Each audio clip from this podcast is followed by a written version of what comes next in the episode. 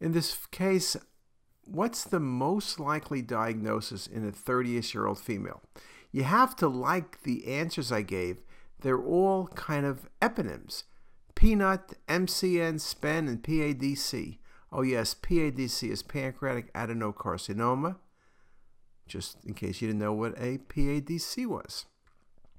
Well, what we see here is a mass in the tail of the pancreas. It's cystic and it's solid and has coarse calcifications. The fact is, it's not very vascular and it could be a neuroendocrine tumor.